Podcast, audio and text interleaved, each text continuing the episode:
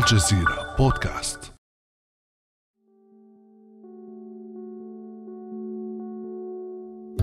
ذات يوم تلقى حسين رسالة عبر فيسبوك. المرسل ليس من قائمة الأصدقاء لكن شكله مألوف واسمه لا يثير الريبة. فحوى الرسالة مرحبا حسين سمعت عن حاجتك لمساعدة مالية من أجل العلاج. هكذا بدأت حكاية حسين مع محاولة الموساد تجنيده. وهناك أيضا في الفضاء الرقمي سقط آخرون في الفخذاته بدأ التواصل معي من خلال الفيسبوك من خلال المدعو مرعي من صفحة شخصية باسمه. بدأ بالتعريف عن نفسه على أساس أنه رجل أعمال يعمل في شركة بترول في السعودية. تساءلت أكثر من مرة من خلال المحادثة معه يعني شو سبب مساعدتك لي شخصيا من وين وصلت لي؟ فحكى بشكل عشوائي من خلال المنشورات من خلال التعليقات. فعرض علي مساعدتي من خلال إرسال مبالغ مالية من أجل البحث عن علاج في تركيا. إذا كل ما تحتاجه أجهزة المخابرات اليوم هاتف ذكي وحساب وهمي على فيسبوك وسيناريو للتواصل من نسج بروفايل ومنشورات الشخص المستهدف. هل الأمر بتلك البساطة بالفعل؟ هل ودعت أجهزة الاستخبارات زمن عملية التجنيد التقليدية؟ وكيف احتلت وسائل التواصل وتطبيقات الهواتف موقعا مهما في عملية التجنيد؟ ولماذا يتواصل تجنيد العملاء رغم تطور تقنية التجسس وجمع المعلومات وتحليلها؟ بعد أمس من الجزيرة بودكاست أنا أمان العريسي.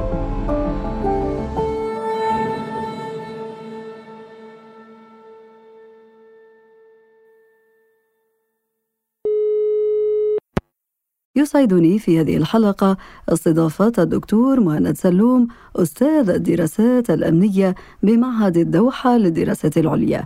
أهلا وسهلا بك دكتور مهند. أهلا وسهلا. بداية لنعد دكتور مهند إلى ذروة ما يعرف بحرب الجواسيس بين الولايات المتحدة الأمريكية والاتحاد السوفيتي. كان ذلك قبل العصر الرقمي أكيد فما هي الأساليب التي كانت تستخدم في ذلك الوقت؟ نتحدث عن عصر الحرب الباردة وما سبقها. الحرب الباردة آه، أيضا تسمى بحرب الجواسيس. هي ليست آه، بعيدة كثيرا أيضا عن العالم الرقمي. وسوف أرجع إلى المقارنة مع العالم الرقمي اليوم وكيف تطور مع وجود ال social media يعني مصادر التواصل الاجتماعي وسائل التواصل الاجتماعي. كانت الوسائل التقليدية بين قوسين هي بالتعرف بالبدء على الهدف. طبعا هي ضمن استراتيجية استخبارية للدولة المستهدفة. فإذا أخذنا الولايات المتحدة الأمريكية والاتحاد السوفيتي حين ذاك فكان الهدف إذا كانت الولايات المتحدة الأمريكية تستهدف شخصا أو أشخاص في الاتحاد السوفيتي سيكونون ذات قيمة أمنية أو ذات قيمة استخبارية بشكل أدق. فيتم في البداية التعرف على شخص أو عدة أشخاص يستهدفون بهدف التجنيد. التجنيد الاستخباري إما بالطريقة المالية أو بطريقة الترغيب أو بالترهيب. ففي بعض الأحيان تستخدم السفارات والتي بمعنى آخر يمكن أن تسمى محطات لأجهزة الاستخبارات خاصة السفارة. في ذلك الوقت كانت السفارة الأمريكية في موسكو والسفارة الاتحاد السوفيتي في الولايات المتحدة الأمريكية في واشنطن وقنصلياتها يعني لديها نشاطات استخبارية. هذا ما يسمى بالمحطات الشرعية. في أغلب الأحيان الدول العظمى الدول التي تمتلك أجهزة استخبارات آه، قديمة آه، متمكنة مبنية بشكل صحيح أو بشكل نظامي تمتلك محطات استخبارية ضمن السفارات أو السفارات. هذه المحطات الشرعية. المحطات غير الشرعية هي المحطات السرية. فكانت تستخدم كلا الدولتين محطاتها لتجنيد أهداف محددة. وهذه المحطات السرية هي تعمل تحت غطاء المحطات التي أسميتها بالنظامية ربما وربما لا ترتبط في أغلب الأحيان لا ترتبط بها بشكل مباشر خوفا من كشف أمرها، فتكون مم. مرتبطة بجهاز الاستخبارات في الدولة الأم، إذا كانت الولايات المتحدة الأمريكية مثلا نشاطاتها في الاتحاد السوفيتي. فالتجنيد يكون بهذه الصورة، اولا تحديد الهدف، ثانيا تقييم الهدف، ما هي قيمته؟ كان هذا مسؤولا أو قريبا من مسؤول أو ضمن عائلة أفراد مسؤول أو موظف بسيط في دائرة معينة يمكن أن تكون له قيمة استخبارية كبيرة بسبب اطلاع على معلومات سرية. في بعض الأحيان ليس بالضرورة أن تكون المعلومات سرية. في بعض الأحيان تكون معلومات اعتيادية يمكن أن تساعد على فهم معلومات سرية تم الحصول عليها بطرق أخرى.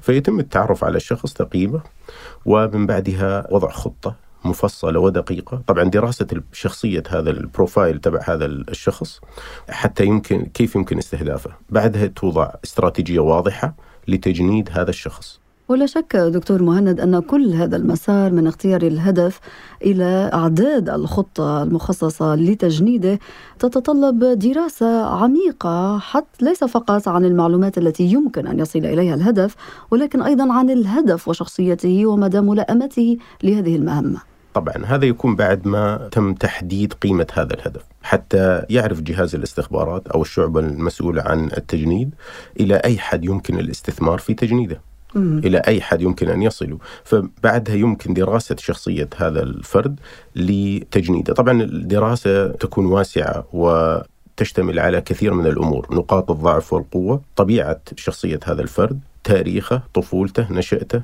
ولاءه، مشاكله في العمل أو مشاكلها في العمل، احتياجاته، ومن بعدها توضع خطة يعني لتجنيد هذا الشخص، مثل ما قلت في بعض الأحيان تكون الخطة بالترغيب وفي البعض الآخر تكون بالترهيب. وبالترغيب تكون إما بالمادة يعني بالأموال أو ربما في بعض الأحيان أشخاص لديهم هوايات معينة أو ربما يريدون أن يلتقوا بأشخاص معينين يوفروا لهم فرص معينة بالترهيب تكون إما بالحصول على معلومات يمكن أن تحرج هذا الشخص أو معلومات أو وضع فخ لهذا الشخص ومن ثم استخدام هذا الفخ لإجباره على التعاون وطبعا توجد في أحيان أخرى تجنيد الشخص من دون أن يعلم كيف ذلك؟ كيف ذلك؟ في بعض الأحيان بعض الأشخاص تكون لديهم قناعات معينة تكون لديهم طموحات معينة يمكن أن يستغلها الطرف الثاني. فمثلا عالم في جامعة معينة. يطور شيء متعلق أو جهاز أو تكنولوجيا جديدة يمكن أن تستخدم في استخدامات مدنية وعسكرية. يتم التقرب من طرف عالم آخر من دولة أخرى لتقديم فرص علمية. في بعض الأحيان هذا الموضوع سابق أيضا، جامعات في أغلب الأحيان تحتاج يعني الأساتذة في الجامعات والعلماء في والباحثين يحتاجون إلى دعم مادي، منح بحثية. نعم. يمكن أن تقدم لهم من أطراف خارجية والحصول على منح خارجية تعتبر إضافة للسيرة الذاتية للأستاذ المعني.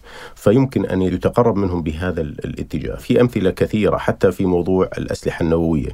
في بعض العلماء لديهم قناعات أخلاقية معينة أنه يجب أن لا تسيطر دولتي على كل شيء. وحدث هذا في موضوع آه، يعني تسريب التكنولوجيا النووية من الولايات المتحدة الأمريكية مش ليس فقط إلى باكستان حتى إلى الاتحاد السوفيتي ما الولايات المتحدة الأمريكية اكتشفت القنبلة بشكل مبكر في مشروع مانهاتن وصدروا يعني سربوا هذه المعلومات لأسباب أخلاقية مم. وطبعا بعض العلماء أيضا في المملكة المتحدة بريطانيا فعلوا شيئا مشابها والبعض الآخر بسبب انتماءات إيديولوجية مم. أبان أيام الشيوعية وما يسمى بحلقه كامبريدج. وهي حلقة من العلماء الذين تعاونوا على تسريب معلومات استخبارية فتوجد تفاصيل كثيرة في هذا الجانب التقليد أو عفوا التجنيد التقليدي التجنيد التقليدي يكون بهذه الطريقة. إذا نحن أمام ثلاث مراحل رئيسية.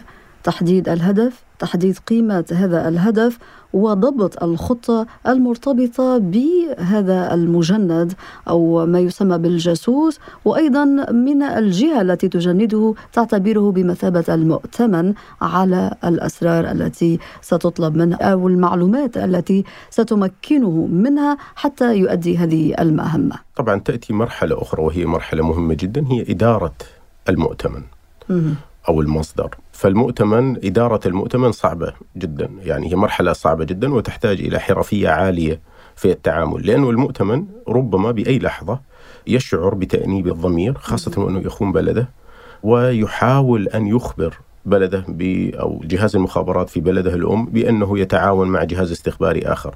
فكل مرة يلتقي ضابط الارتباط الضابط الذي يدير المصدر بالمؤتمن يحاول أن يتأكد أو يحقق معه بطريقة معينة حرفية هل تم كشفه من جهاز الاستخبارات الآخر؟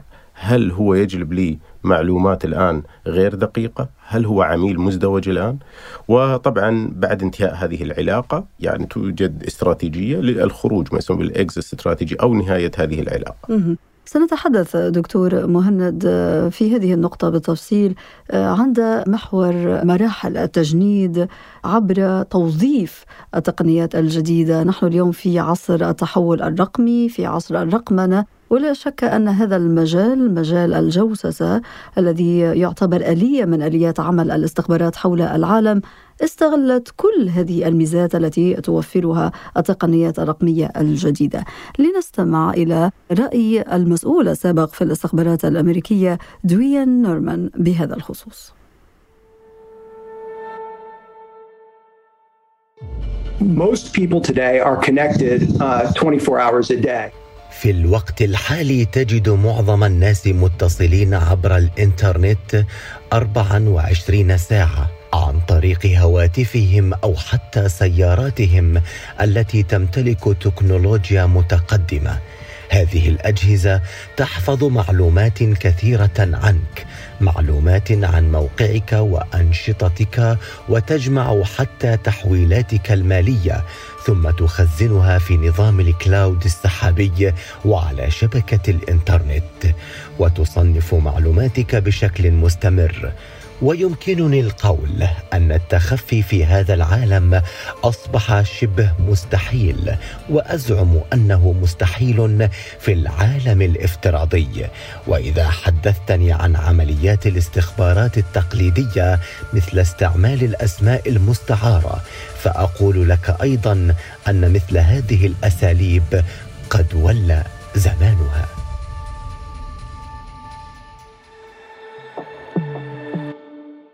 دكتور مهند هل توافق هذا الرأي خاصة أنه لمح إلى أن عصر الجوسسة أو عصر تجنيد الجواسيس التقليدي قد ولى أنا أتفق مع نورمان في توصيفه لموضوع التخفي الرقمي صعب جدا. إضافة إلى أنه تحدث في بداية حديثه عن موضوع أن كل الأشخاص تقريبا بطريقة أو بأخرى هم جزء من العالم الرقمي وكلامه صحيح. ولكن موضوع التجنيد موضوع مختلف. موضوع التجنيد الرقمي أو التقليدي مختلف. اولا التجنيد لم يختفي. أنا لا أتفق مع آه، طرح أن التجنيد آه، التقليدي يختفي. والسبب أو عدم الحاجة إلى المصدر البشري بطريقة أدق آه، لأنه لحد الآن لم يتمكن البشر من صناعة روبوت أو جهاز يكون بذكاء الإنسان. فحتى نصل ذلك الحين آه، سوف يبقى التجنيد التقليدي مهم جدا. والسبب هو تحدث عن آه، وغيره يتحدثون كثيرا عن موضوع جمع المعلومات الرقمية. نعم الهواتف موجودة معنا 24 ساعة في اليوم سبعة أيام في الأسبوع والسيارات وحتى جهاز التلفاز في البيت ربما بعض الأجهزة الحديثة فيها كاميرات وفيها صوت وإلى آخره. ولكن هذا لا يعني أن المعلومات الرقمية التي يتم جمعها هي ذات قيمة استخبارية عالية. ففي فرق كبير ما بين المعلومة وما بين المعلومة الاستخبارية. ما الفرق؟ الفرق، البيانات هي مجموعة من البيانات تجمعها. لكن المعلومة الاستخبارية هي معلومة يمكن ما يسمى بال actionable intelligence، يعني يمكن التعامل معها، يمكن العمل بها. فالمعلومة الاستخبارية في البداية تصنف بعدين تحلل بعدين تظهر على شكل منتج استخباري يمكن أن يخدم صانع القرار.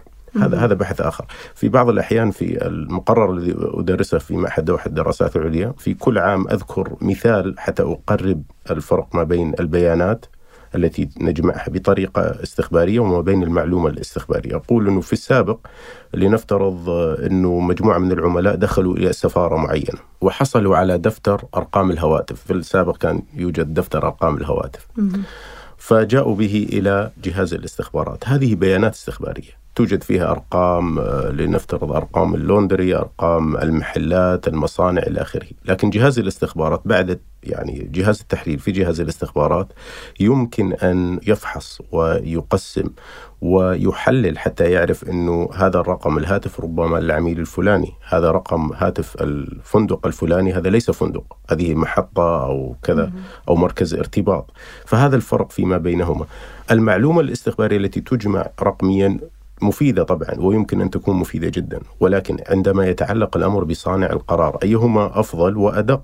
المعلومات التي يمكن أن نحصل عليها من هاتفه الخلوي التي يمكن أن يسيطر عليها ربما جهاز الاستخبارات في الدولة الخصم أو الهدف آه، أو آه، شخص مقرب من صانع القرار كان يكون مستشاره سكرتيره أو زوجته أو أخيه أو صديقه المقرب الذي يمكن أن يسمع كل كلامه فيعرف نواياه. ومهم جدا في عالم الاستخبارات أن نعرف نوايا الخصم. يعني العمل الاستخباري في أغلب الأحيان هو معرفة نوايا الخصم.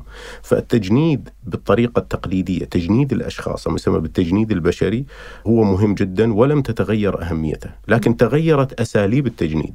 طيب كيف استفاد التجنيد من أساليب التجنيد الجديدة في الفضاء الرقمي؟ هذا فضاء واسع وكبير وانت تحدثت الآن عن فرق مهم بين البيانات التي يمكن أن نجمعها من هذا الفضاء الرقمي وبين المعلومة الاستخباراتية التي يمكن أن يتم على اساسها بناء هذه الاستراتيجية لتجنيد العملاء.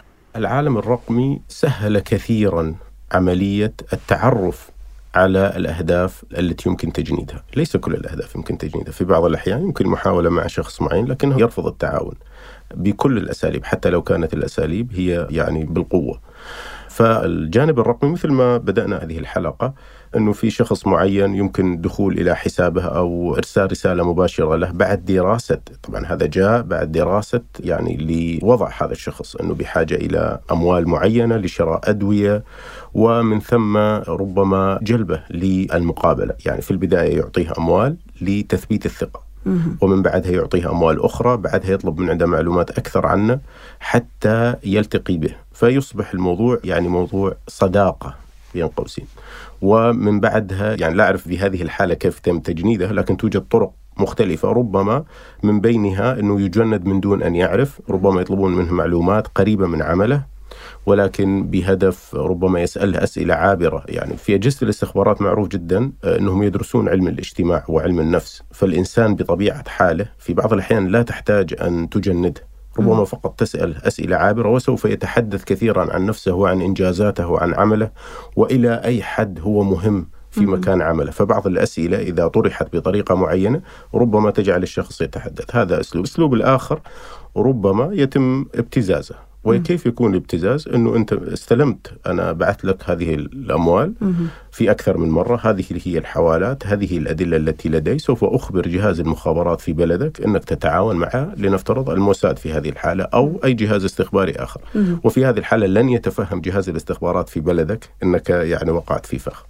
لنستمع في هذا السياق دكتور مهند إلى مقطع من حديث الصحفي الاستقصائي زاك دورفمان تعليقا على الكشف عن مقتل نحو 30 من مخبري سي آي آي في الصين بين عامي 2010 و 2012 starting in 2010 and um, 2011, 2012, the CIA began to notice that many of its human بدءا من عام 2010 إلى عامي 2011 و 2012 بدأت وكالة الاستخبارات الأمريكية تلاحظ اختفاء المتعاونين معها واختفاء أفراد عائلاتهم وبعض شبكات معارفهم. واكتشف السي آي أن جهاز الاستخبارات الصيني دمر بعض شبكاته في الصين وأشارت التقارير الأولية إلى أن إجمالي عدد هذه المصادر يقدر بأكثر من 12 ووفقا لمسؤولين استخباراتيين سابقين فإن العدد يقارب 30 إن لم يكن أكثر من ذلك.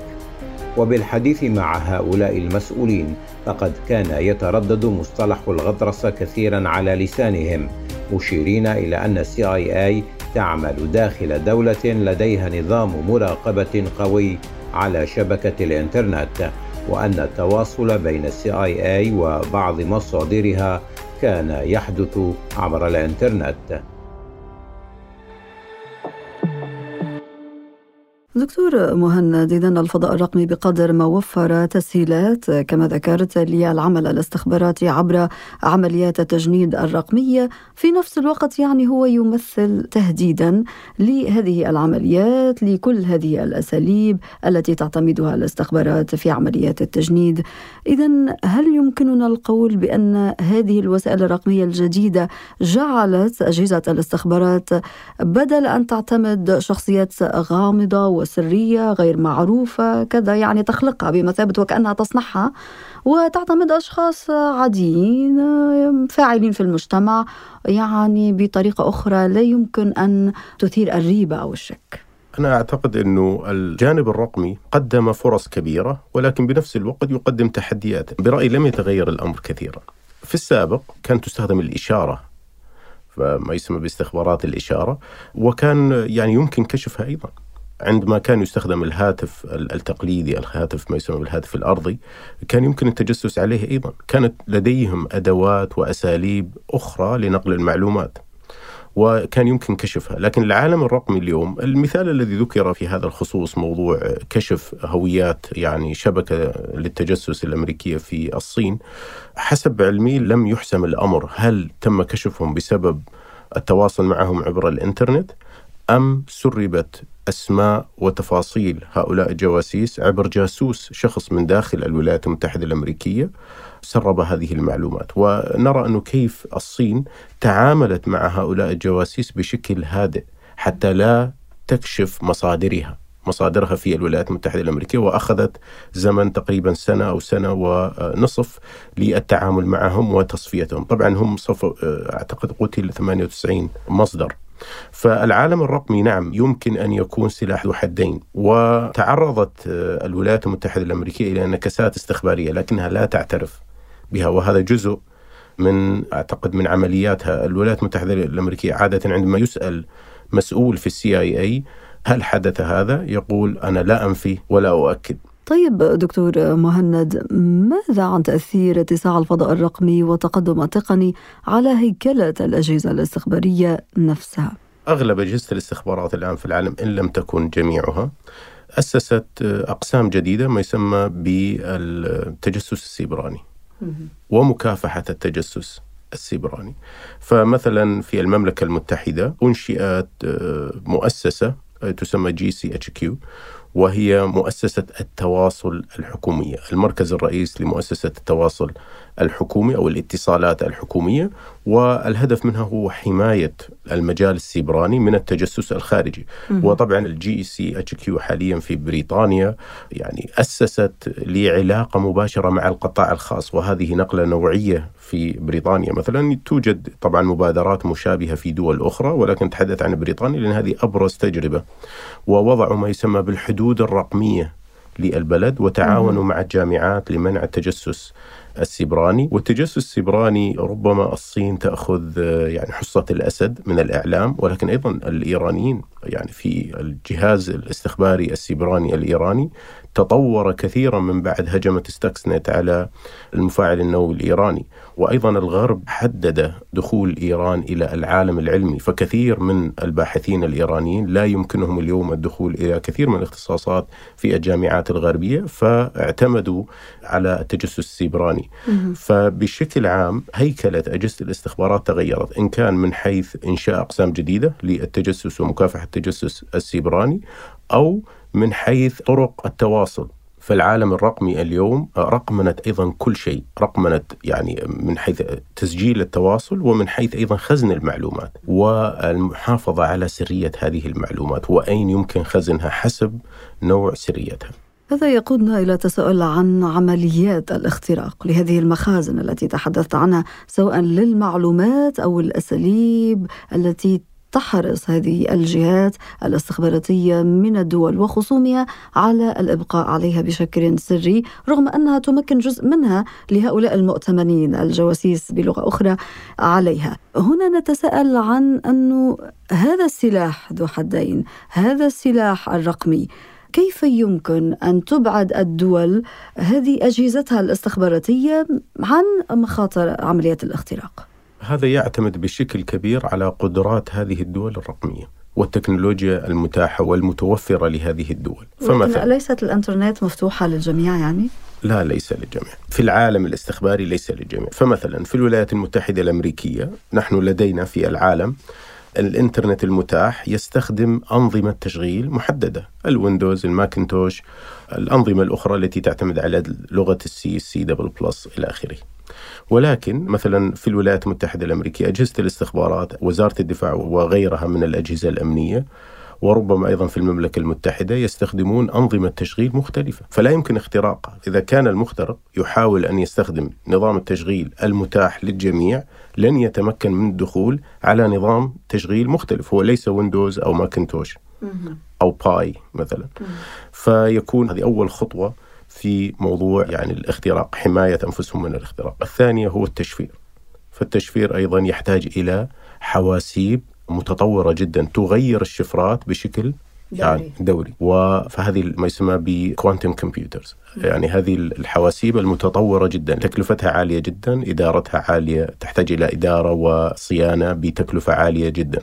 فهذه نقطة. الدول التي لا تمتلك هذه التكنولوجيات عندها آه، طرق أخرى. يعني آه، هذا لا يعني أنها لا يمكن أن تحمي نفسها ولكن عندها طرق أخرى لحماية أنفسها. مثلا الخلط ما بين العالم الرقمي والعالم التقليدي.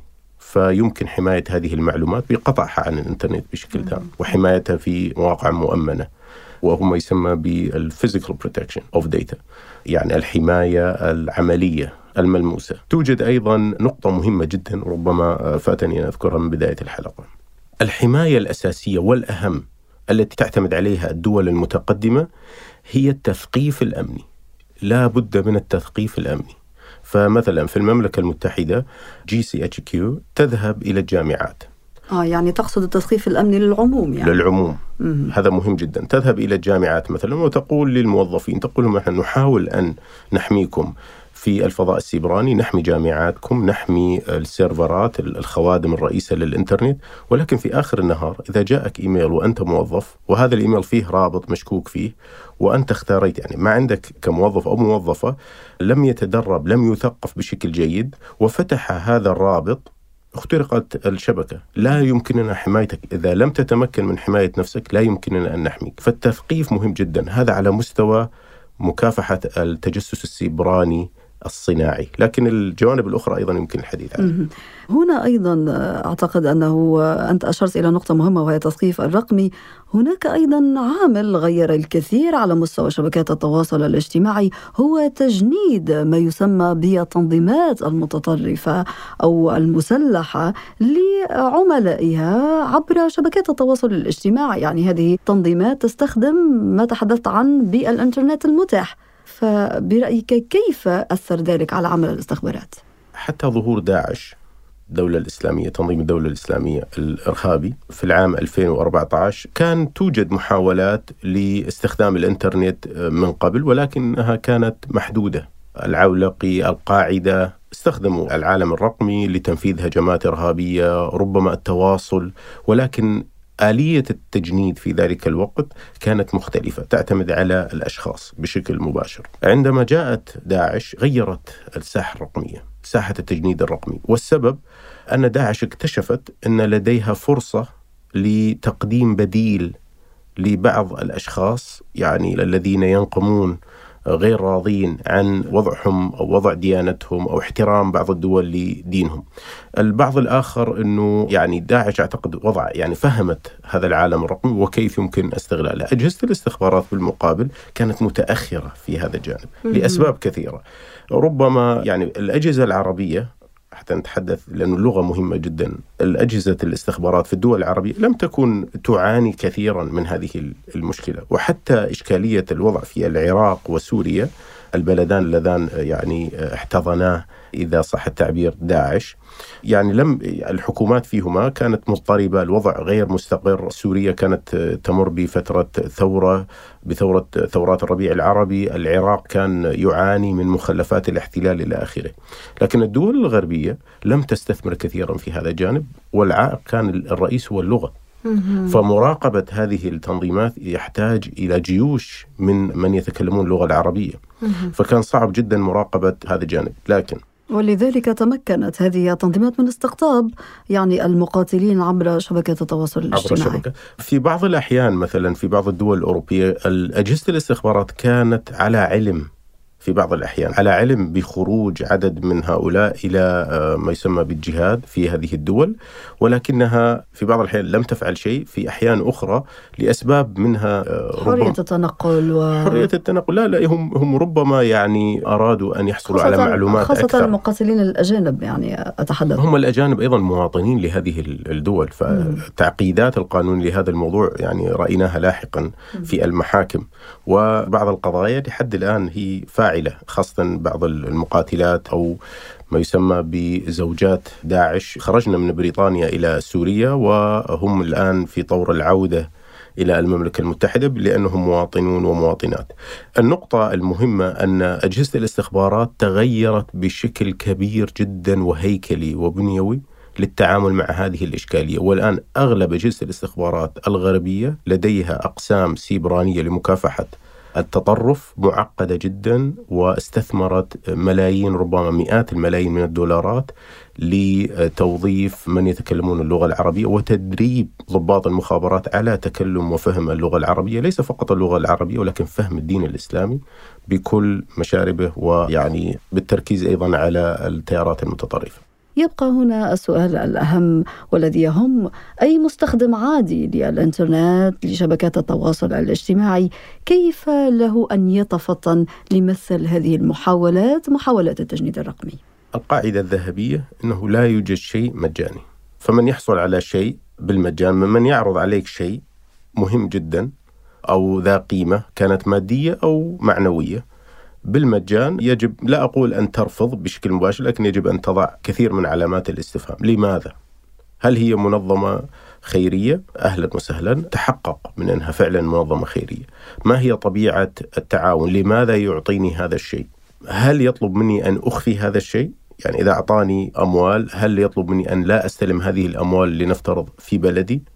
اذهب إلى بلد ثاني لتسلم هذا لا يمكن أن أعطيك لنفترض. الطرف الآخر يقول أنا أود أن أساعدك وأعطيك لنفترض عشرة ألاف دولار أو ألف دولار لمساعدتك في عملية جراحية أو في مساعدتك في الدراسة أو أعطيك منحة أو كذا ولكن لا يمكن أن أرسلها إلى بلدك. اذهب إلى بلد ثاني لاستلامها. هذا طبعا يعني هذا مؤشر يعني مهم جدا ومؤشر سلبي. بأنه يخاف أن يرسل بلدك حتى لا يكتشف أمره. النقطة الثانية هو الحرص على عدم مشاركة كثير من المعلومات الشخصية خاصة إذا كان يعني هذا الشخص يعمل في مؤسسة تابعة للدولة. في بعض الأحيان لا يعني ذلك أن تكون ضابطا في مؤسسة أمنية أو موظف أو موظفة أو ضابطة في جهاز أمني أو حتى في جهاز سياسي. في بعض الأحيان تكون موظف في وزارة يعني في إحدى الوزارات الخدمية ويعني نشر المعلومات الكثيرة يعني يمكن أن يستغل ضدك خاصة المحادثات التي يمكن أن تعطي نقاط ضعفك. الإنترنت فيه يعني ربما الآن التثقيف مهم جدا، الإنترنت لا يمكن مسح أي شيء منه. حتى لو مسحت حسابك أو حذفت كل شيء وحاولت إغلاق هذا الحساب، على الأغلب يوجد أثر لهذا الحساب في مكان ما، إن كان لأنه العالم الرقمي هو عالم العوالم المتوازية. فبسبب وجود سيرفرات يعني خوادم للإنترنت مختلفة. فربما حسابي على الإنستغرام موجود الآن في ال server قريب من الشرق الأوسط. فإذا طلبت حذفه سوف تأتيني الرسائل كاملة. انه تم حذفه وخلال 30 يوم سوف يختفي من هذا العالم بشكل تام. لكن ولكن, ولكن لك أرشيف. ولكن لي أرشيف ربما في خادم آخر في مكان آخر. والأهم أيضا آه، دكتور مهند وهذه يعني خلاصة ما استنتجته من الحوار معك هو أن لا نستخف بأي معلومة يمكن أن نعطيها وحتى أن نعطيها هكذا بشكل عفوي. يجب أن الإنسان قبل أن يجيب عن أي سؤال أن يعرف ماذا يراد من خلال هذا السؤال وإن كان عفويا أو أسئلة عادية آه بالتأكيد. الدكتور مهند سلوم أستاذ الدراسات الأمنية بمعهد الدوحة للدراسات العليا. شكرا جزيلا لك على هذه المشاركة القيمة وكل هذه التوضيحات التي تهم أي مستخدم يستعمل الإنترنت ومواقع التواصل الاجتماعي. شكرا لك ولجميع المستمعين. كان هذا بعد أمس.